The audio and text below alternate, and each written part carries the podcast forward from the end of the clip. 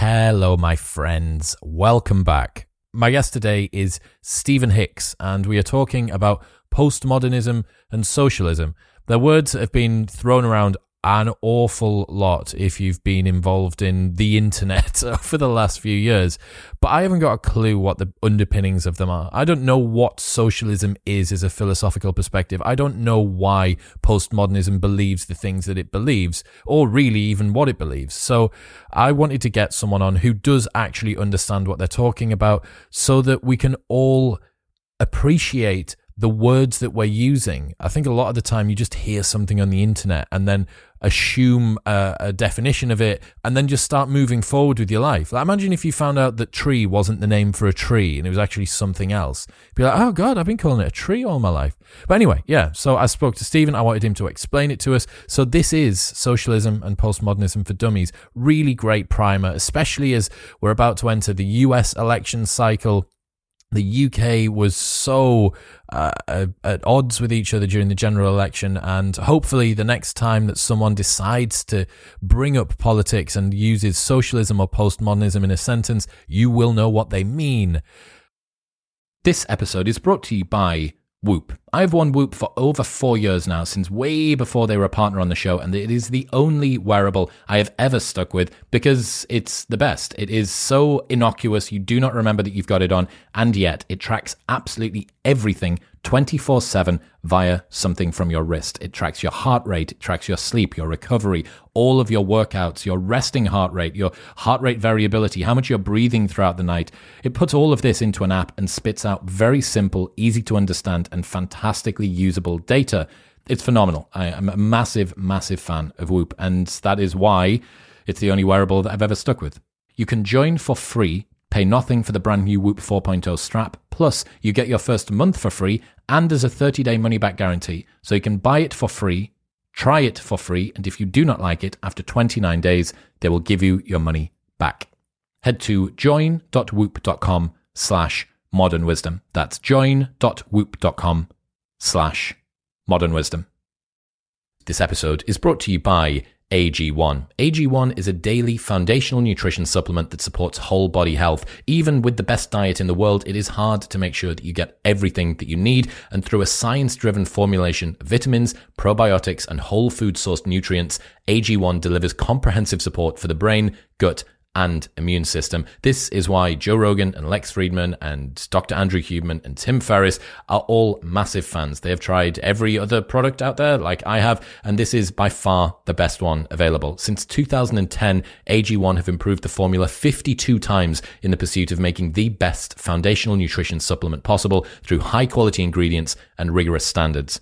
Also, there's a 90 day money back guarantee, so you can buy it and try it for 89 days. And if you don't like it, they'll just give you your money back. Head to drinkag1.com slash modern wisdom for that 90 day money back guarantee, a year's free supply, vitamin D, five free travel packs, and more. That's drinkag1.com slash modern wisdom. But for now, it's time for the wise and wonderful Stephen Hicks.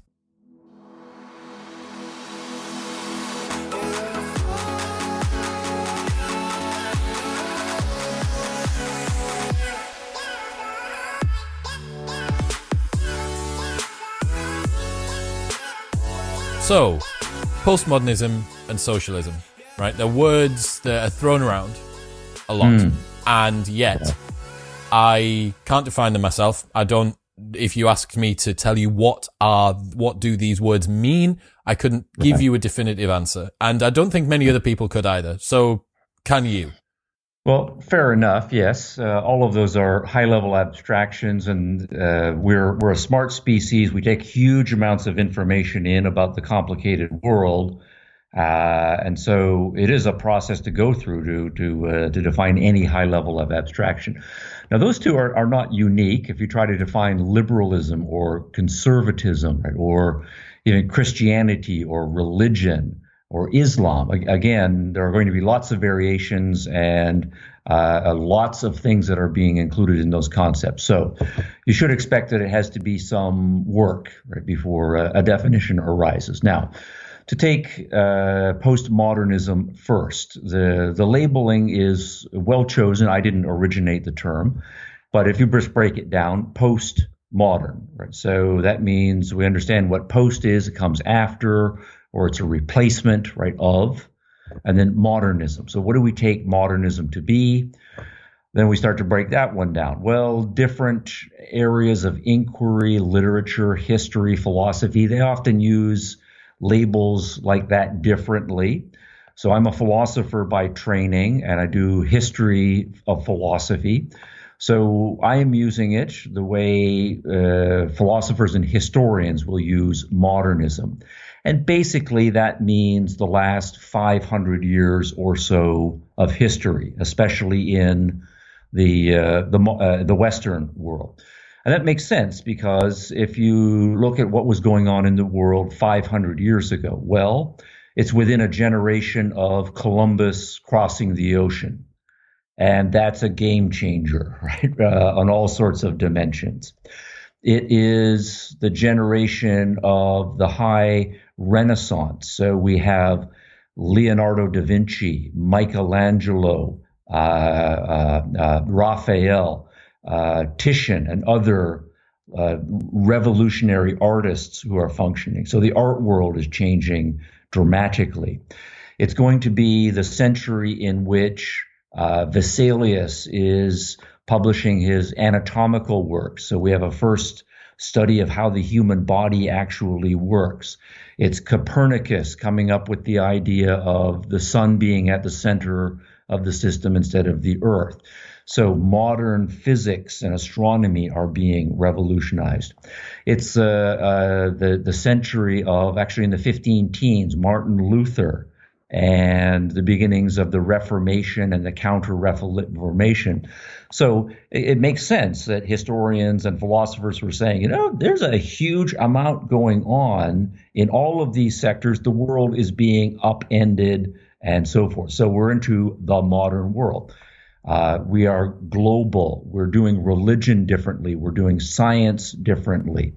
Uh, we are going to starting to think about uh, politics and economics differently, and, and art is changing. So that's what we mean by the modern world. Now, what the postmoderns are going to be arguing, and is that we understand there has been a revolution in all of these areas over the course of the last several centuries. We think all of that has come to an end, and we need to go beyond that. Uh, and then more normatively, uh, most of them will say, we think the modern world has been a mistake, or that all of those revolutions that have occurred have led to negative, disastrous, pathological results. And so we need to transform society in, in another direction. Now, um, to try to uh, summarize more quickly, what they will typically then say is the modern world is marked by uh, capitalism in economics that replaced feudalism.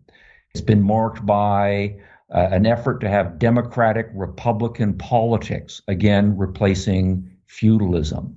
Uh, and they're going to argue that we think both of those are fundamentally flawed and or mistaken. So all of the leading postmodernists will be uh, anti-democratic Republican, and that's why we see a lot of authoritarianism, you know, that the, the worst versions of political correctness. And rather than solving our differences socially and politically through voluntary methods, you see a, a dramatic increase among postmodern friendly people in adversarial in your face, kind of outright authoritarian types of tactics. They're also, uh, to a man and woman, anti capitalist, anti free market. So you will see all of those criticisms that the modern economic world is a disaster. It exploits the poor.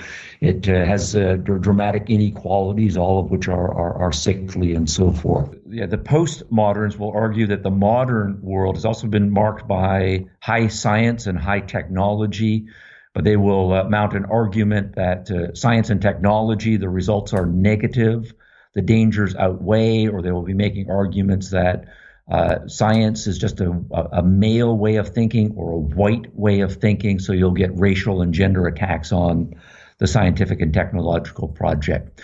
But also, you'll find that the modern world has been uh, marked by a strong amount of individualism. You know, the individual rights to life, liberty, a pursuit of happiness, pursue your own dream, become an entrepreneur, high levels of tolerance for other people of different political persuasions, different religious persuasions as well.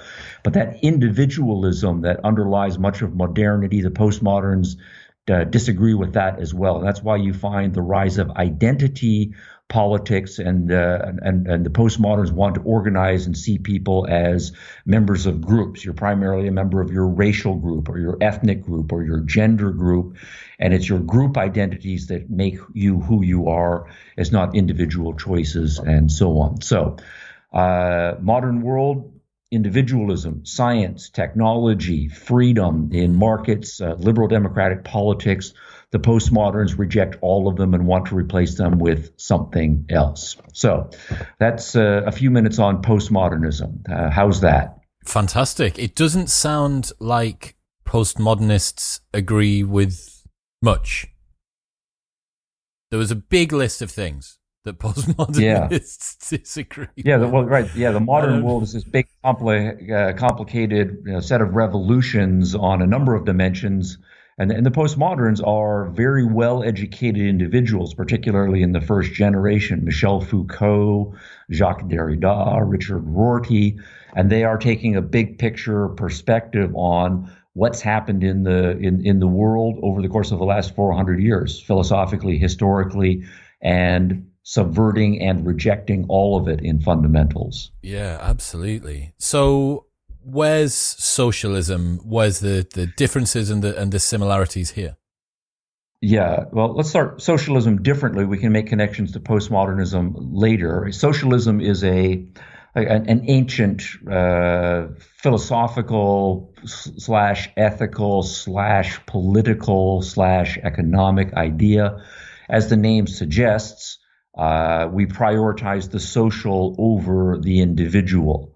So, uh, you know, if we ask, what's the purpose of having social organizations, family, teams, businesses, political units, and so forth, right? One basic political answer to that is to say, uh, well, it's it's it's for the purposes of the individuals involved. So we formulate family groups primarily to nurture individuals so that uh, children can grow up to pursue their own individual dreams or we form business associations where we work together uh, socially, but each of us is pursuing our own individual careers uh, and so forth. Uh, we join in sporting teams, and there's a lot of value to uh, to following a, a, sporting team as as part of a group.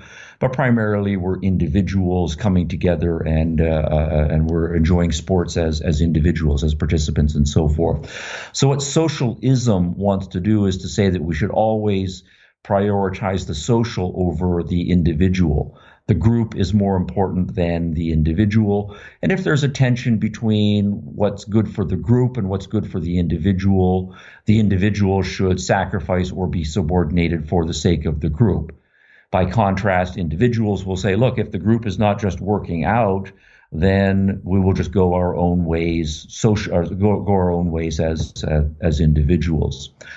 So you know, uh, you know, an interesting example might be religion. Uh, if you're familiar with, say, within Christianity, the big split between Catholics and Protestants. So uh, the the uh, suppose we're you know we're we're, we're Catholics uh, and we're having some arguments about what Christianity really means, and ultimately it seems you know you and I just can't agree on what proper interpretation of some religious doctrine it could be. The Catholic position is that you as I, you and I as individuals, we should be willing to set aside our individual judgment for the good of Catholicism as an institutional religion.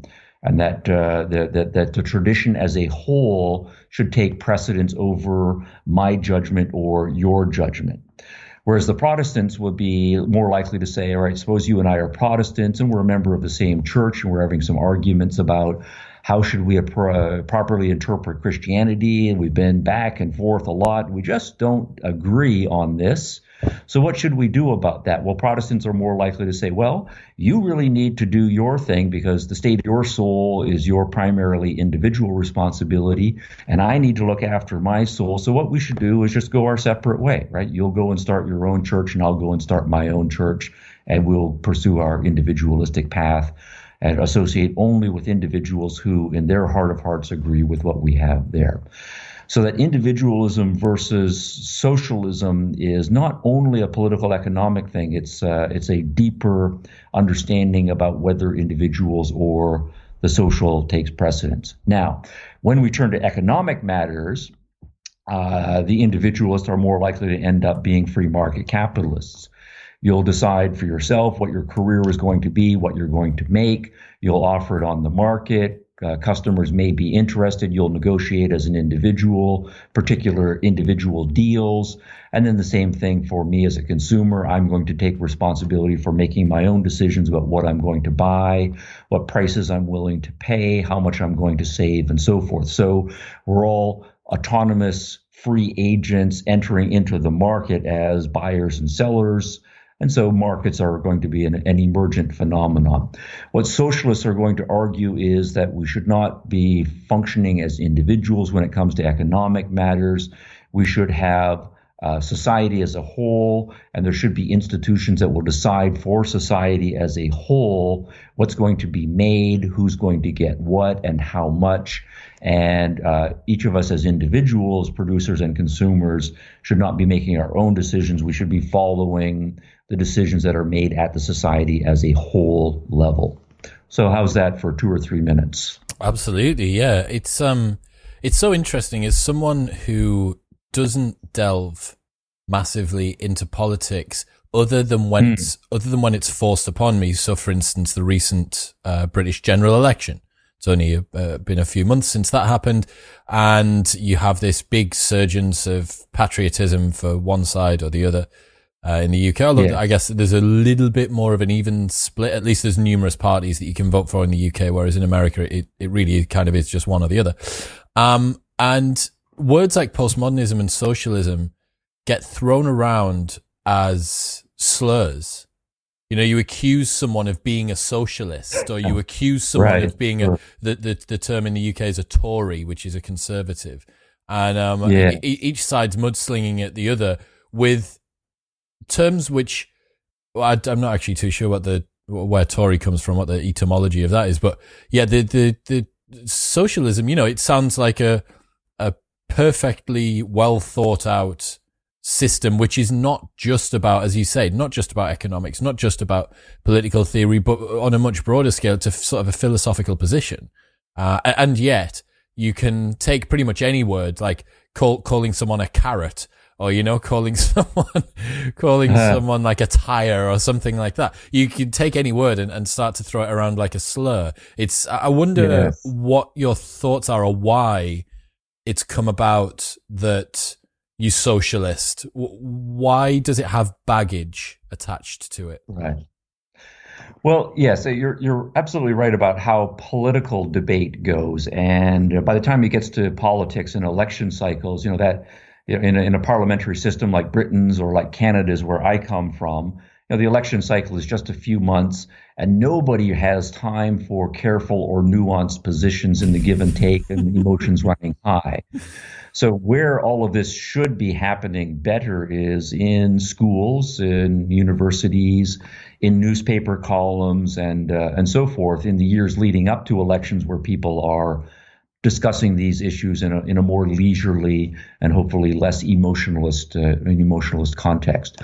But yes, uh, you're right though also that uh, all of these labels have baggage attached to them, and that's uh, that makes perfect sense because all of them have a historical track record.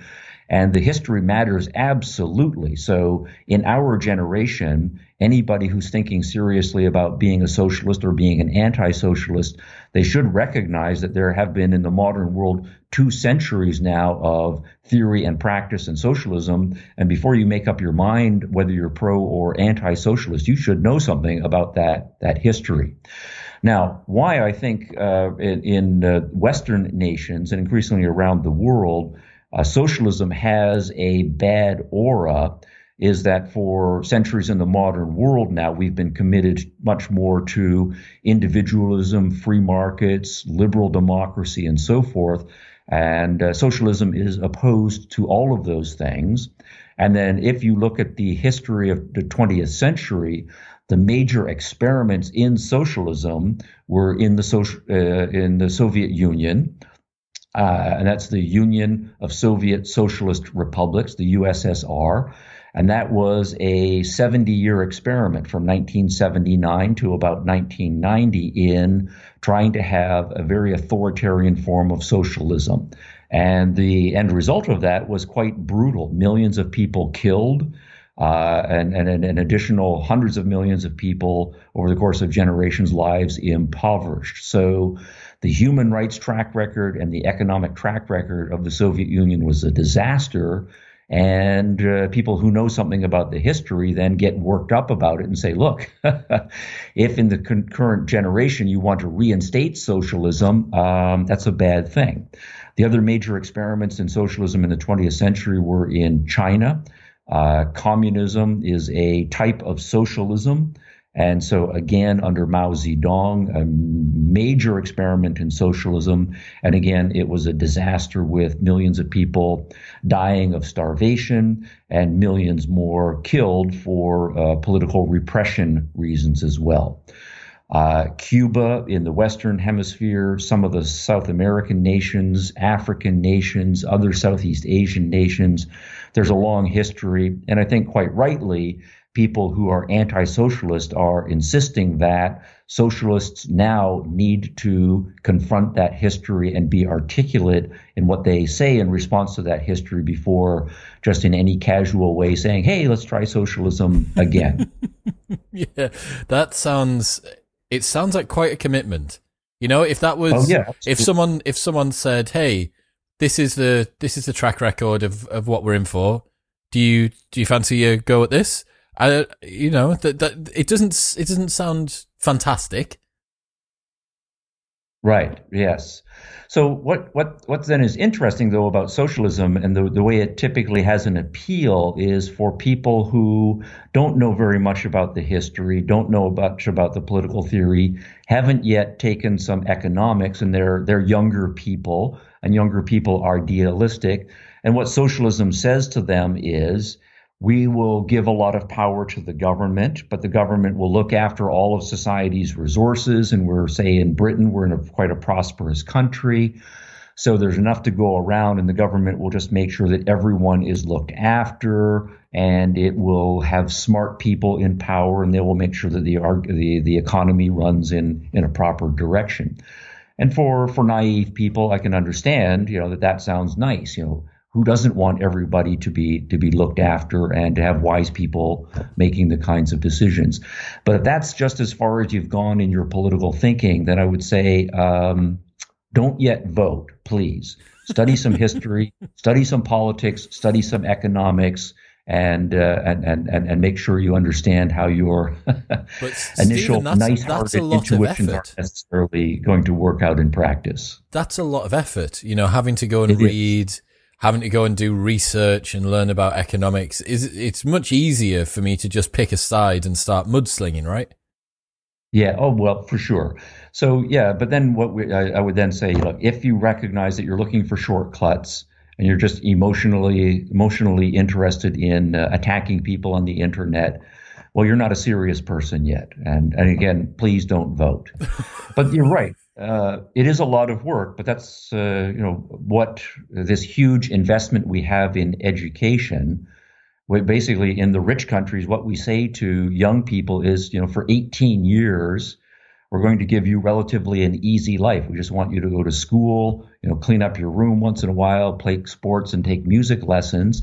But in that 18 years, uh, pay attention in your history class. Pay attention in your literature class and do some reading so that by the time you are an adult, you uh, you actually know something about the world so that when you have the vote, you can uh, exercise that vote responsibly. The problem, and this is the same in every election, is that the vote of a stupid or purely passionate person is worth the same as the vote of a person who is well informed and has a concrete grounded position. Yes. So, uh, one immediate response then is to say that, you know, hopefully the vote of one stupid informed person voting Labour is canceled out by the vote of one stupid uninformed person voting Tory. okay, right? Yeah, unless it so skews, that, unless it skews right. stupidity one way or the other. Yeah, I get you. Right, and and it does depending on uh, you know the passions of the moment and and so forth. Mm-hmm. Uh, and then also we do know that there are a large number of people who are just apathetic about politics. Uh, and they don't vote, and those tend to be the more uninformed people um, so you know they they self-select out of the process. So I, my view, though, is that yeah, electoral politics matters, but it is uh, more the vote of people who care about politics and who are active, and those people tend to be more informed than the average. So, uh, you know, democratic politics, for all of its weaknesses, uh, is is not that bad, and it certainly is better than the alternatives historically. Yeah. It it sounds to me like postmodernism is quite a luxury position. And given the fact that we're currently in the middle of a global pandemic, what what does that mean for postmodernism? Does it mean that we're going to see postmodernism receding? Is it a luxury that can only be indulged when times are good? Yes. Now, that's a very interesting question because it is the case that postmodernism has been uh, initially a high intellectual project coming out of philosophy departments in the middle part of the century and then extending through higher education. And much of higher education now is a, a luxury good uh, consumed by you know, relatively well off people in well off countries. Uh, so, and a, a large amount of it is uh, is subsidized. So uh, that does seem to be borne out that when you go to the poorer nations of the world, they tend to be much more reality focused. They're aware of poverty. They want their lives to be improved. And so uh, when they look around, they're more likely to say, uh, you know, what are the policies economically and the political systems that have succeeded at putting food on the table and uh, the track record there, again, is that it's been the individualistic, free market friendly, liberal democratic nations around the world that have been successful. So those models are much more attractive. Postmodernism is less attractive. Uh, when I was a visiting professor in Eastern Europe, uh, in Poland in particular, they had the experience of socialism. They knew what uh, political brutality is like. They know what socialism in practice means. They're looking at Western Europe. They're looking at North America, where again, individualism, liberal democracy, being pro scientific have worked. They're much more attracted to that. Postmodernism has much less traction there. So I think your hypothesis has a lot to it. Yeah, I get that. So looping back now to socialism, and it's it's um, less than rosy track record? I know this is a, a complex question that would require a lot of different iterations to make it uh, to give it an answer. Can socialism work full stop? Because it doesn't sound to me, based on the examples that you've given, that a fully socialist society has a tremendously long shelf life. Right. So yeah, the, the evidence shows if you want to have a, a particularly a medium or large size society, the only way to do that is uh, through giving individuals lots of freedom, and then we're pretty good at uh, working out voluntary networks. You know, large scale businesses, large scale markets, stock markets, bond markets to move capital around and make investment decisions and so on. So those are very effective at harnessing the intelligence and the efforts of hundreds, thousands, or, or millions of people. And just at an organizational level, concentrating power in the hands of the government and leaving it up to a few dozen decisions to make, uh, uh, people to make the decisions for all of an economy, that ends up always being very bureaucratic, very cumbersome, and it uh, just sets itself up for an abuse of power uh, and you end up in a dictatorship type of, of, society. But over and beyond all of that, just on moral grounds, there is something offensive about telling young people that you cannot pursue your own dream. You can't make your own choices about what your career is going to be, that we don't trust you enough to take self responsibility for your own economic lives, uh, to be your own entrepreneur. Uh, so, on moral grounds, I think the, the liberal capitalist nations are far superior because what they're saying to individuals is look, your life is yours. You should uh, take responsibility for your own life. You're not a child anymore. We have confidence in you that you can make a, a go of your own life uh, uh, uh, and be your own entrepreneur. If you want to be an artist, you want to go and make beautiful cars, you want to be a, an, an actor, you want to start whatever business it is, go for it. That strikes me as a much more moral approach to human living than saying, you know, we all have to band together in a group. We don't think uh, people can make it on their own. Uh, uh, we need to have wise people make decisions for you and make sure that you're looked after. It's very condescending uh, as well. Now, all of that said, um, I, do, I don't want to say that socialism can't work because there are small scale experiments in socialism that uh, have proved to be quite long lived. So, for example, if you think about uh, religious communities, there are lots of monasteries and convents uh, where you have a small group of like minded religious people who all have the same goal. They all want to worship in the same way and they will all live very socialistically. Everybody, you know, sleeping in communal halls, eating and praying at the same time, and working together on all projects. And it seems to be the case that if your community is no long, no larger than say hundred people or so, where everybody can keep track of everybody, that you can have a pretty long-lived socialistic community. There are also examples now multi-generational of uh, non-religious communities know, there are lots of uh, uh, hippie communes or communalists, you know, people in California or Oregon who say, you know, we want to drop out of larger American society. You know, somebody's got a couple of hundred acres. We're all going to live on the farm. We're all going to work together on the farm and live and eat uh, and share families communally.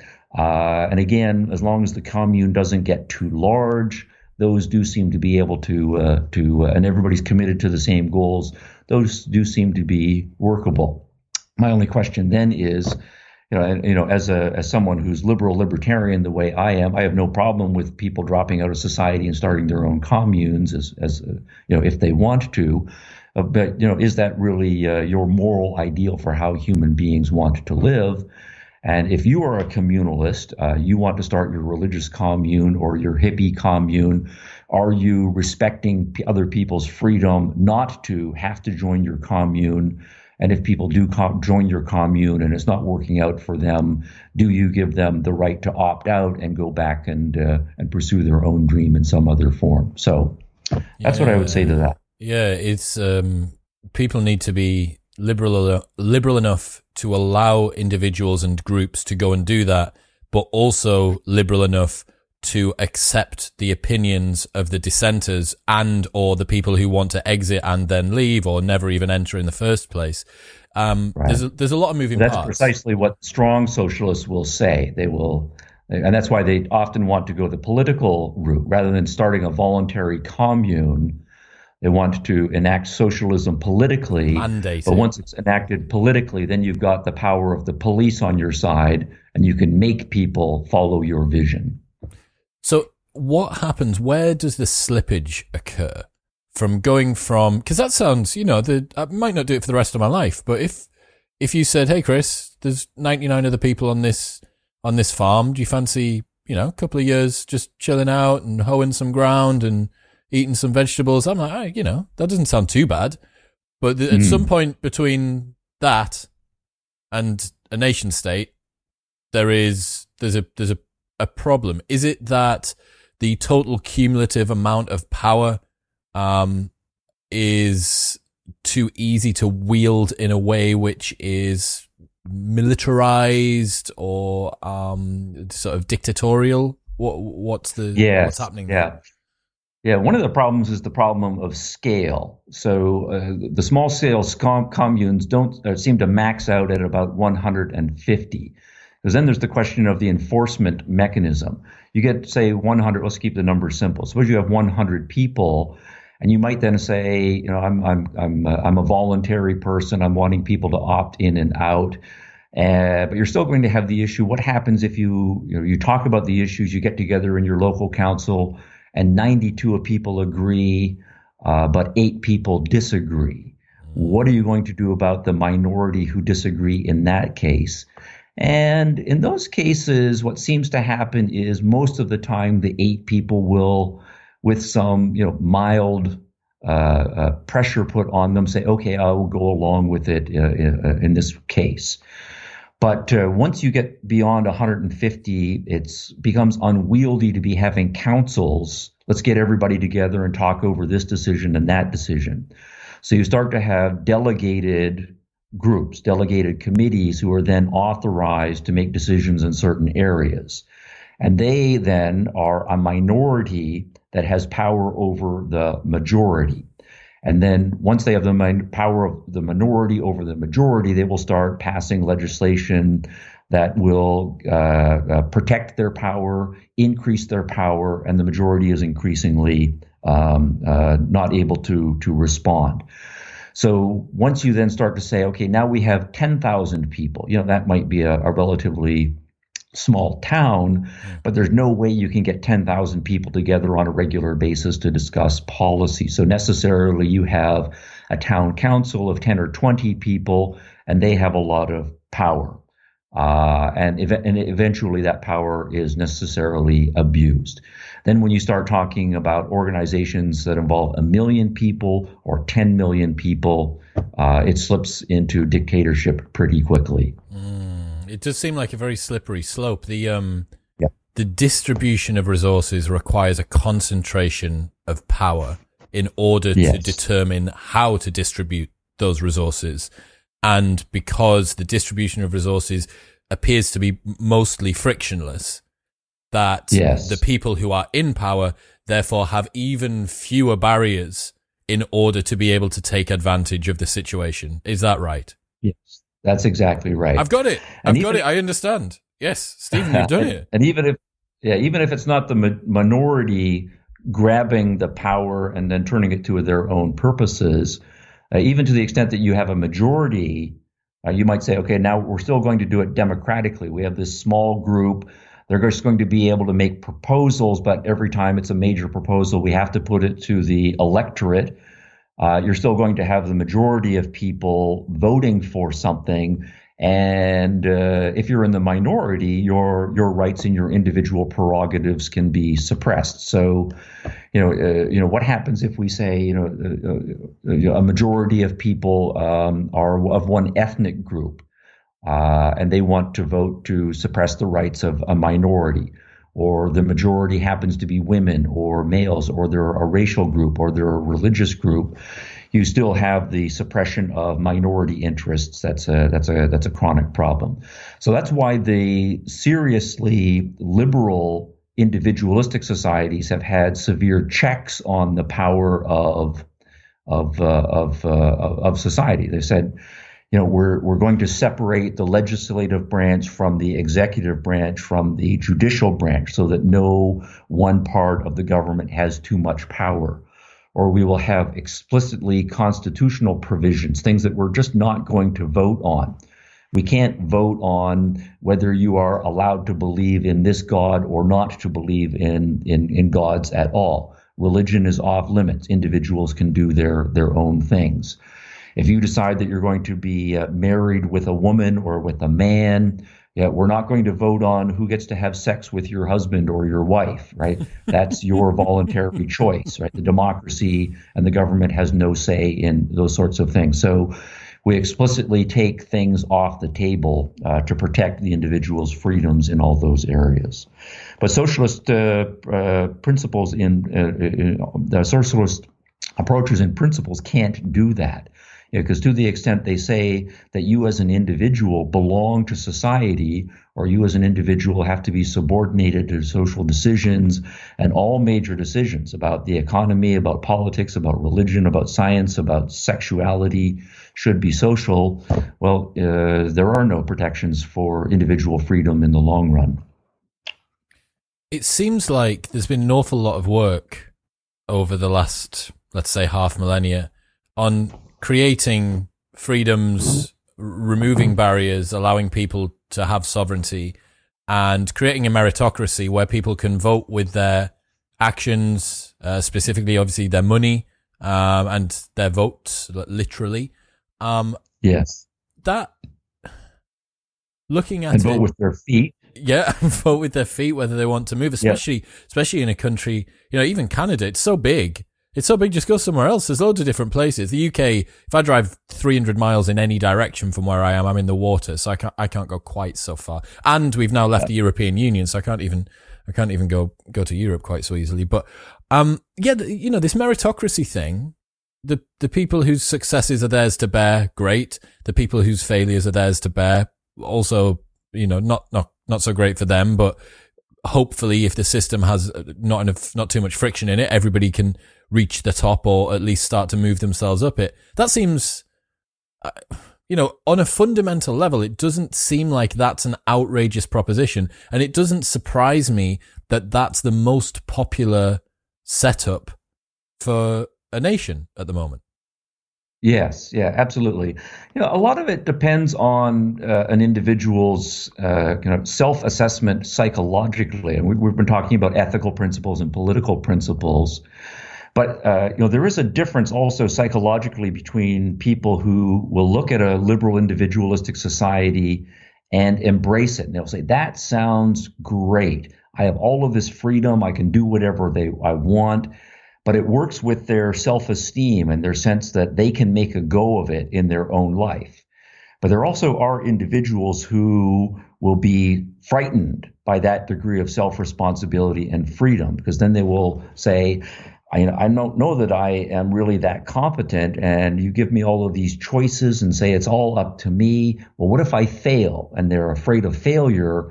And they then uh, more naturally want to have someone look after them. They want a, a, guaranteed insurance policy.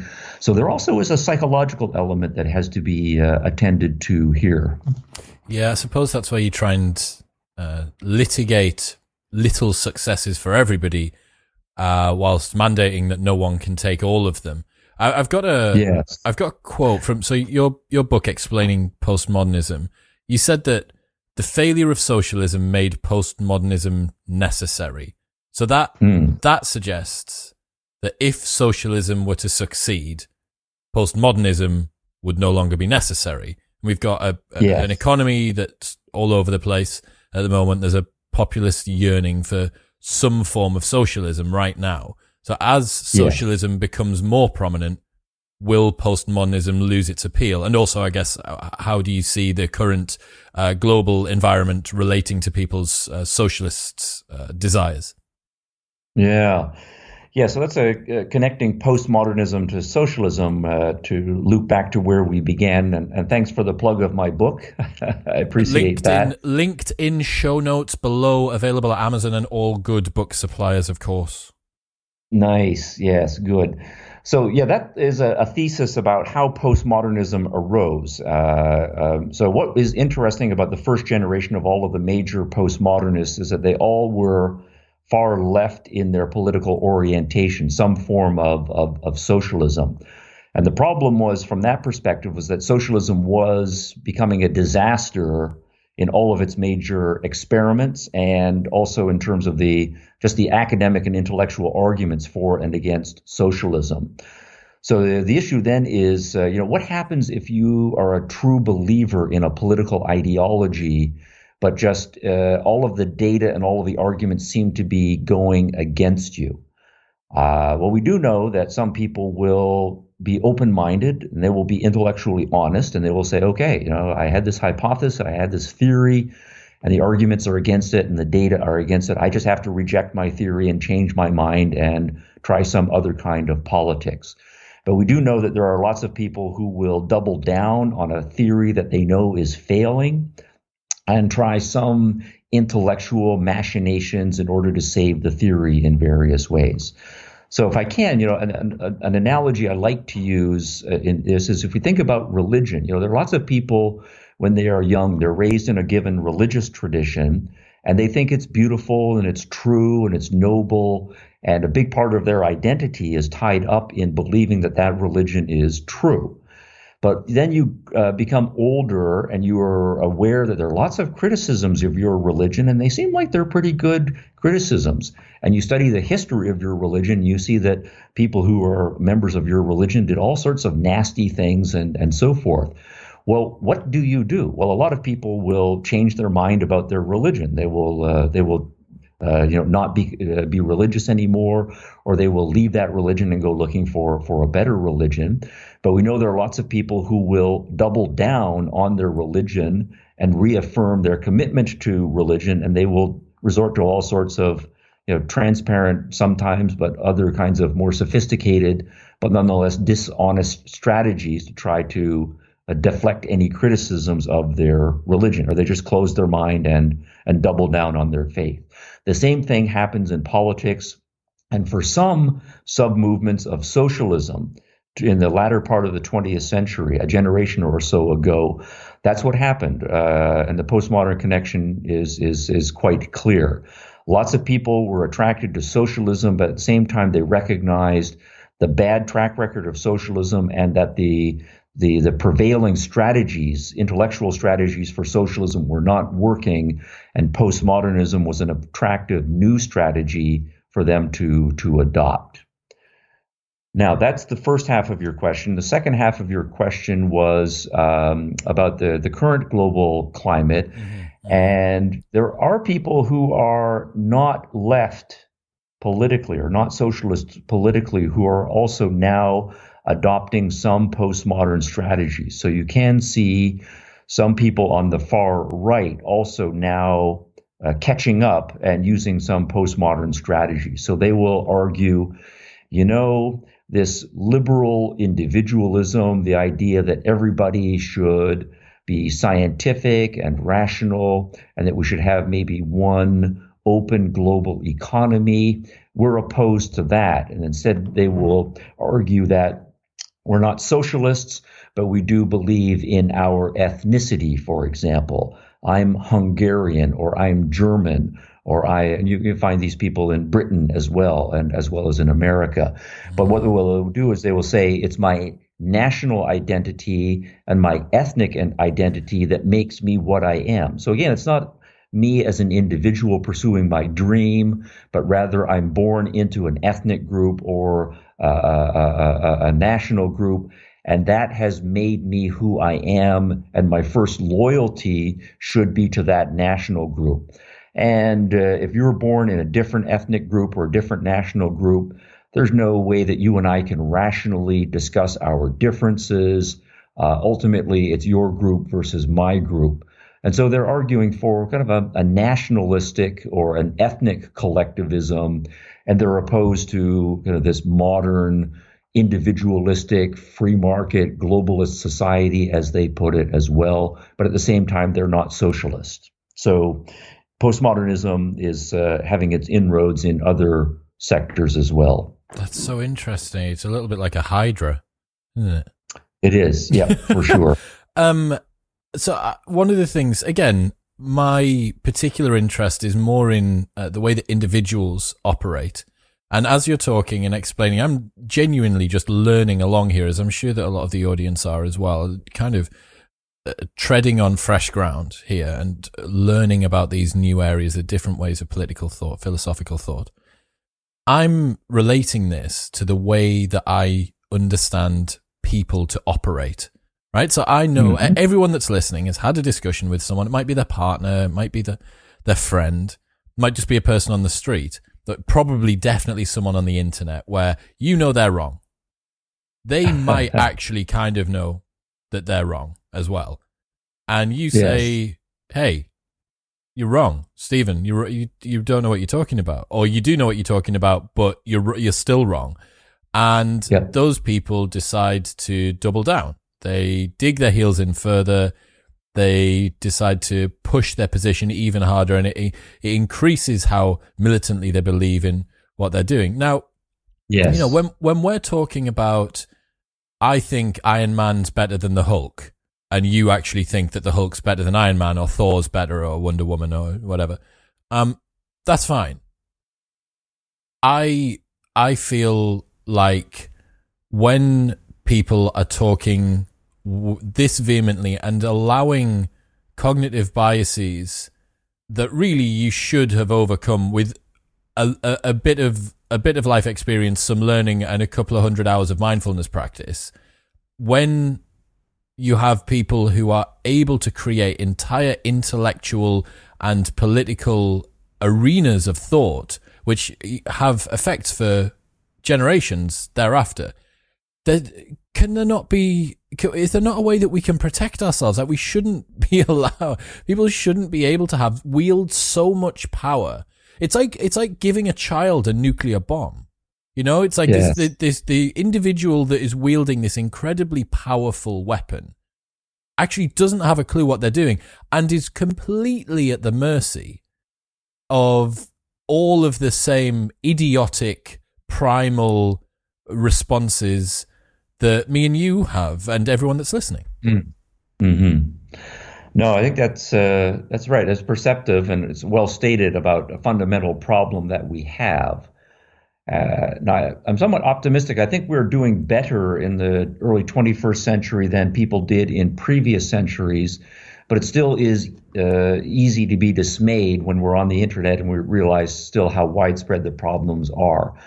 And it really does come down to a, an individual moral choice that each of us has to make for ourselves. You know, am I, no matter what I want to believe, am I really paying attention to the evidence, doing my best to follow trains of logic, particularly on things that I know are complicated and that I've not necessarily studied for a great deal of time? Am I willing uh, to say I made a mistake? And that's that's hard for everybody to do. But if you're intellectually honest, you know some things you've not thought a lot about. You know some things are complicated. You know that along the way, when you were younger, you probably picked up lots of beliefs semi consciously. Are you willing to re examine those beliefs and say, I made a mistake? Yes or no? Uh, am I willing to change my mind? And then, even more difficultly, am I uh, willing to do that publicly? So, uh, uh you know, if I go on the internet and I'm having a discussion, I really would urge many people uh, uh, to try this as an actual experiment. Get into a discussion about something and make a point to say, uh, you are right and I am wrong about something. You know, get get to an, issue where you know uh, uh, someone is smart and knows more than you do, and open yourself up to that. It can be very cathartic uh, to publicly admit that you have made a mistake, you know, on on some issue. And if you're not willing to go that uh, that route, then uh, you do need to do some some self examination. Uh, Stephen, I absolutely love that as an experiment. As yeah. I had I had a uh, Dave Rubin from Rubin Report on last night talking about uh, very similar, very very uh, similar topics, and I said exactly the same. Eckhart Tolle says in in one of his books that um, the reason that we fear being proved wrong in an argument is because it is tantamount to the destruction of our ego.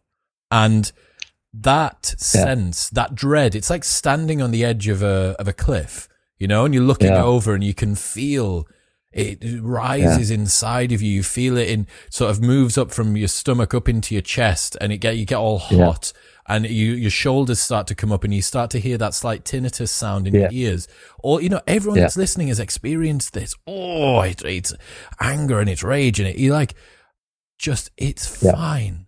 It is yeah. absolutely there, fine. Yeah. That's, that's nicely put. There is an ego issue there. The way I like to phrase it though is to say that, uh, you you need to recognize when that is going on that you have a a weak or developing ego. Because the, the calmness that you end up with, the way you nicely put it just a, a few seconds ago, that is the sign of strength. Uh, to be able to say, I recognize that I am not an omniscient being and that making mistakes along the way is a normal part of the process. And if I am strong minded enough to say, what really matters to me is the truth, then the strongest person is the person who says, I have made mistakes along the way, uh, and that I'm not going to think less of myself because I because I did so. It's the same by analogy to physical development. Mental development and physical development are perfectly parallel on this point. If you are going to become good at any physical activity, a sport, and so forth, you are going to make a huge number of mistakes along the way. You're going to fall down, sprain ankles, stub your toes, uh, get dirt on your face, and so forth and to be able to uh, to recognize that you screwed up, you hit the ball out of bounds, someone scored a goal on you and they made a good shot and you screwed up. Being able to admit that and learn from those mistakes, that's the sign of a strong person. It's the it's the weak person who says, "Yes, I'm 14 years old and I'm the best tennis player in the world." Well, sorry, that's that's just childish. Yeah, I um I wonder how much different the world could have been if some intellectuals over the last century or two had been able to admit that they were wrong. Yeah, so it's a particular occupational hazard for intellectuals because you know we all like to think of ourselves as uh, smarter than the average person, and our whole career is based on credentials and uh, and being smart. so admitting that you are wrong is uh, is is a higher stakes enterprise. But at the same time, uh, there are lots of intellectuals in history, you know, from Socrates to uh, to Bertrand Russell, and a large part of their uh, reputation has precisely been based on being able to say, you know, I don't know, right? Or yeah, I thought that was right, but I made a mistake and I've changed my mind, and here's my new and improved theory. So, uh, so, uh, so be strong-minded. Hey, if Bertrand Russell can do it, there's there's you know the rest the rest of us can as well. Look, Stephen, I've uh, I've genuinely learned an absolute ton this evening. So thank you so much for coming on. Your book's Liberalism Pro and Con. That's the new one. You got a couple of That's minutes. tell us, yeah. tell us tell us what liberalism and why is it pro and con and not pros yes. and cons? Yes. Well, it's a little bit generic. The book is a is a primer that then is to say, I don't take a position in that book except for a methodological position. And that is then to say, if we're going to think about liberalism, socialism, conservatism, libertarianism, or whatever, the first thing we need to do is to recognize that these are complex issues and there's lots of smart and well meaning people who develop lots of really good arguments. So, what I've done is identified 15 most prominent, powerful arguments for liberalism and presented them in the book. But then at the same time, uh, 15 powerful anti liberal arguments in the book, and given lots of quotations from the major protagonists from historical times and contemporary times. So, my marketing pitch for the book is before you make up your mind about anything in politics, these are the 30 arguments, pro and con, that you need to know. Uh, and if you don't know those arguments yet, you still have some some homework to do. So hopefully it should be some fun homework, but nonetheless, this is what you need to to study to get up to speed. And by reading those 30 arguments, then you know Marx, you know Aristotle, you know Nietzsche, you know Heidegger, you know all of the big names and the arguments. Then you're in a position to make up your own mind where your political views stand, whether you're more pro-liberal or anti-liberal. I love that. I think that's really a really uh, good. And what did we say? You know, looping it right back to the very beginning. People need to be educated. This is the sort of thing that people should be learning in school. So maybe you're the the surrogate teacher that we never had, Stephen. Absolutely. Well, thanks for that. Yeah, I am a philosophy professor, so I think a lot about my students and how to get them up the learning curve. And yeah, this book is uh, is part of that project. It's directed primarily to you know thoughtful thinking people of any age, but especially for uh, university level students who are uh, taking their uh, first serious steps into thinking about politics, economics, and philosophy. Amazing. Well, it will be linked in the show notes below, along with explaining postmodernism and Stephen's fantastic Twitter. Stephen, man, I, am going to have to find another reason to get you back on. Hopefully, not a global pandemic, uh, but uh, we will work it out. Yes, for sure, Chris. Great questions. Enjoyed uh, enjoyed your your tone of voice, your your benevolent spirit, and thanks for having me on. Thank you so much, Stephen. I'll catch you later on. All right. Bye for now.